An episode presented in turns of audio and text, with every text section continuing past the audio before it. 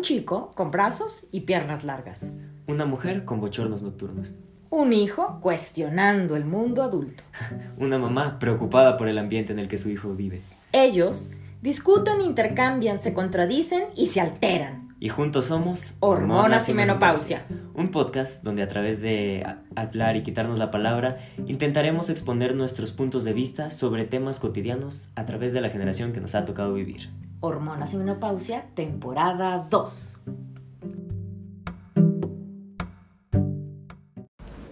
Buenas y calurosas días, Tardes tardes, noches. Tardes, noches. Bueno, aquí siempre hace calor.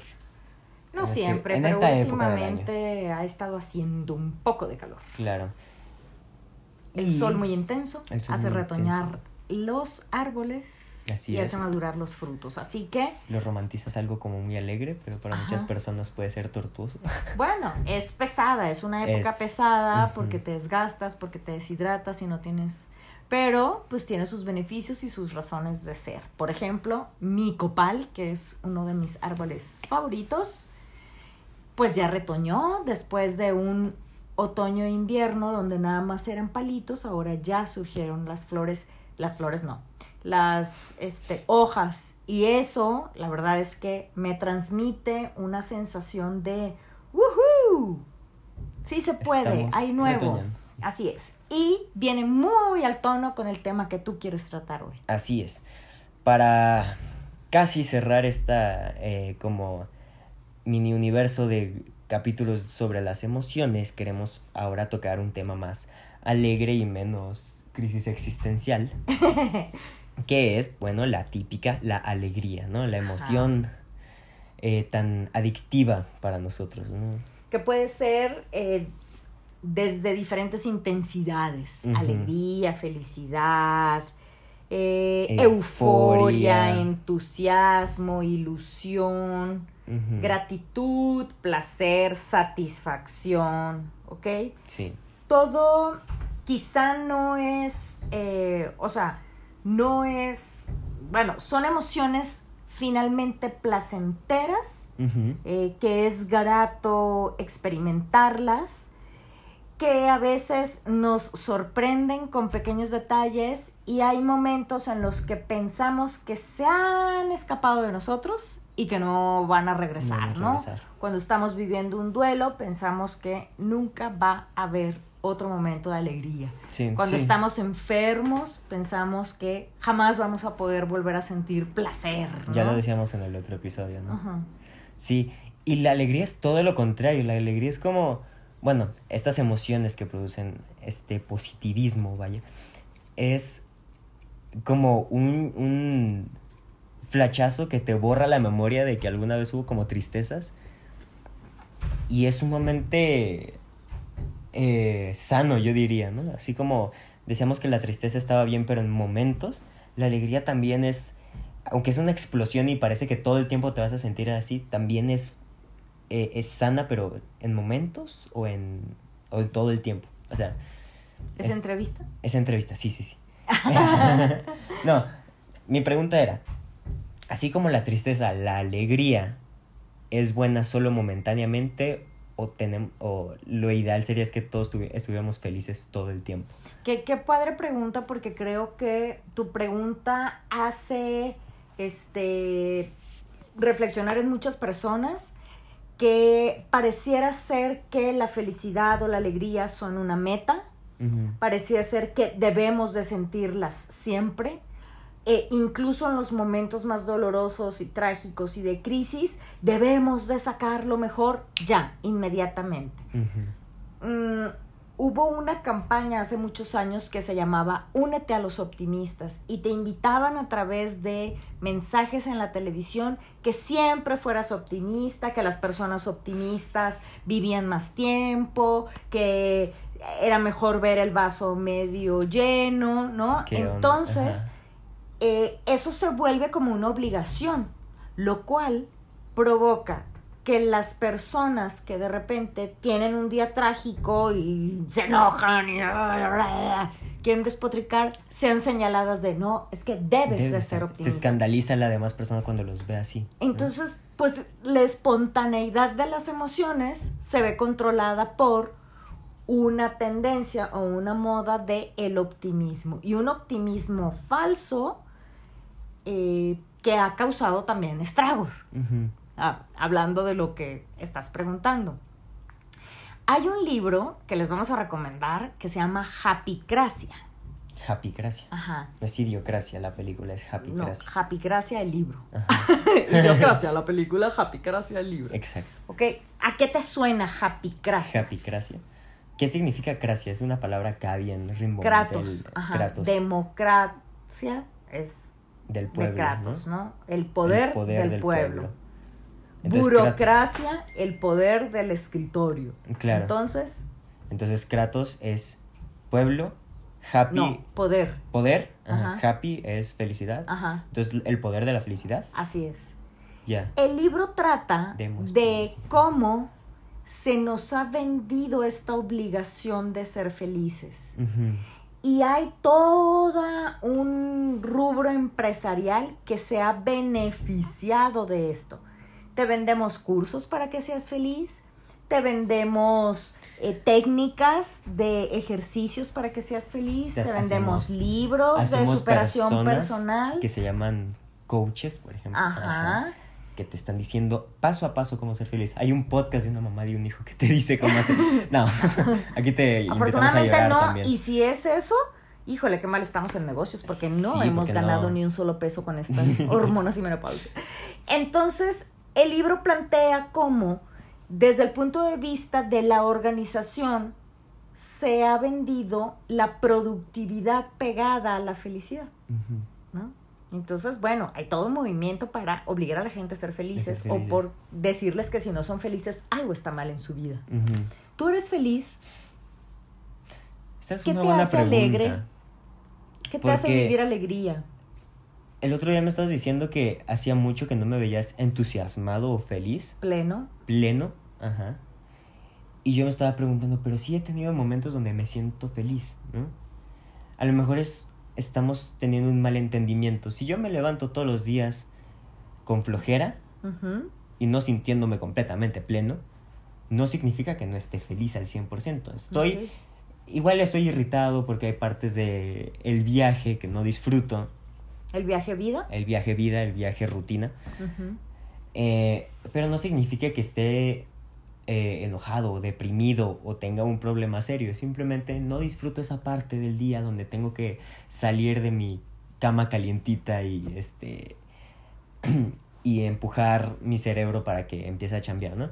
Ese, ese inicio, ya después, pero después, o sea, estoy trabajando o estoy con mis amigos y entonces en la escuela, por ejemplo, que es donde yo estoy, o sea, estoy haciendo mis estudios actualmente, pues ya es cuando eh, me siento mejor, o sea, ya después de ese eh, esa sensación medio amarga de ay, porque es mañana, porque es en mañana el lunes, ¿no?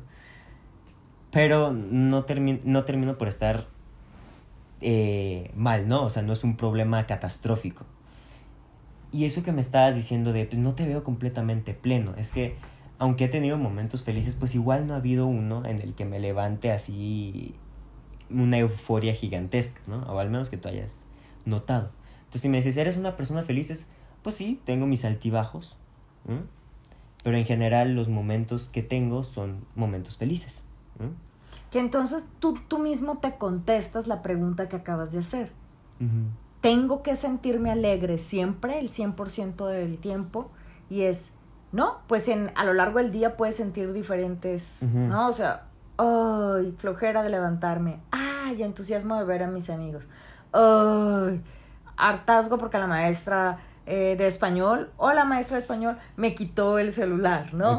Entonces ajá. ahí me enojo y me enojo con el compañero que estaba jugando con él.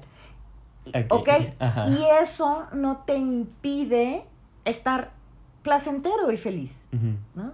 Entonces, pues aquí se respondió tu pregunta. No, no No necesariamente.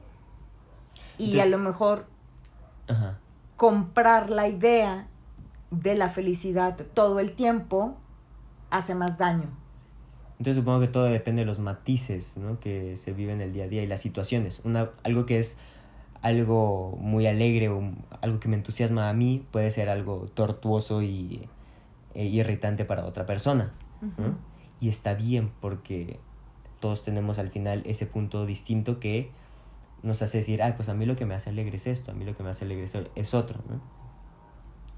Este, por ejemplo, este ejemplo que acabas de dar, eh, bien directo, de la vez que me quitaron el teléfono en clase, pues sí, ese día me, me la pasé mal, pero fuera de eso no tengo un mal recuerdo con ese compañero que estaba jugando con mi teléfono. Un saludo, por cierto.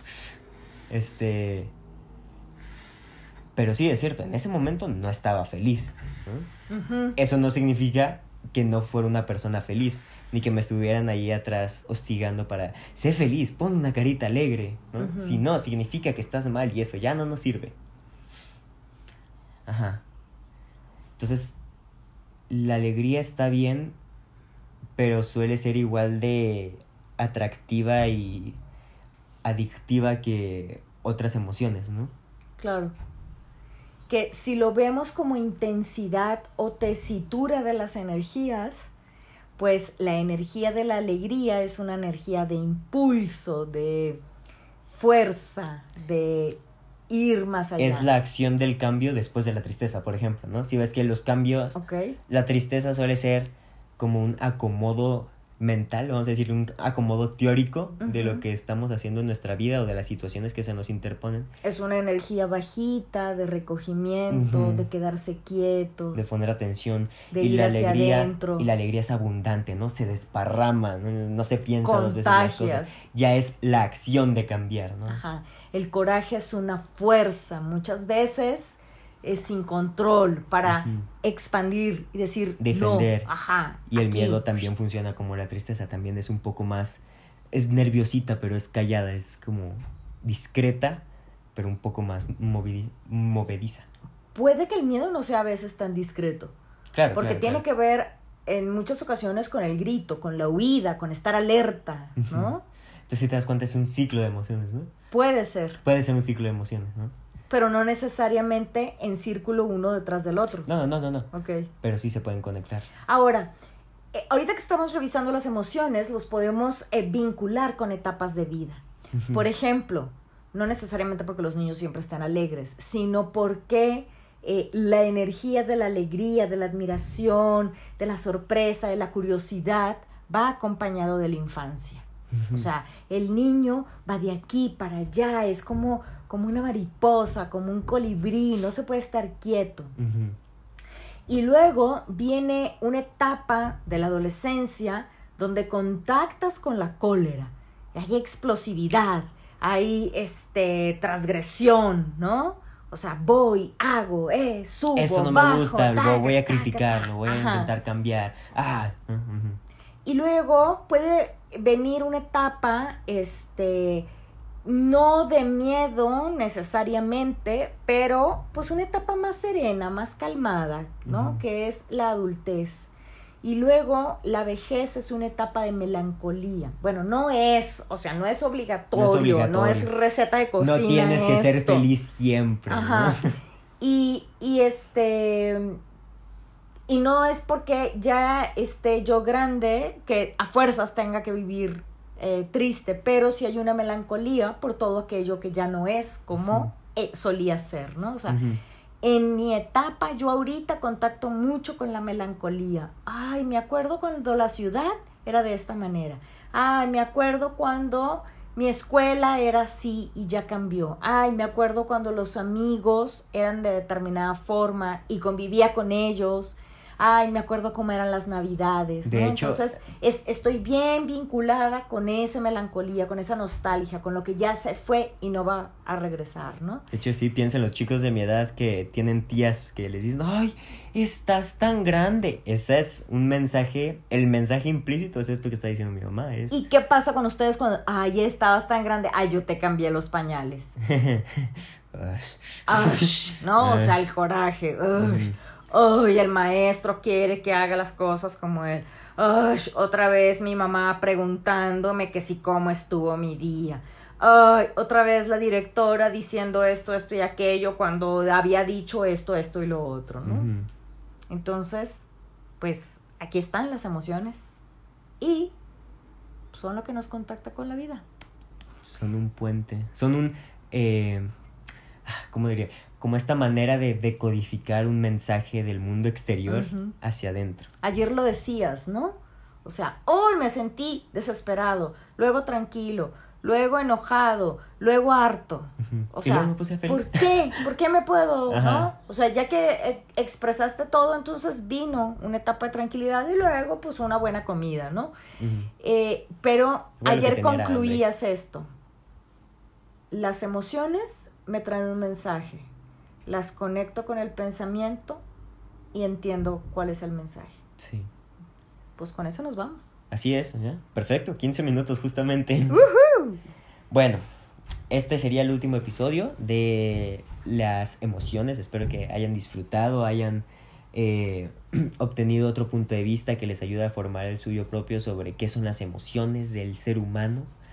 Y pues nada, esto sería todo por la semana eh, de hormonas y menopausia. Nos veremos en una semana exactamente.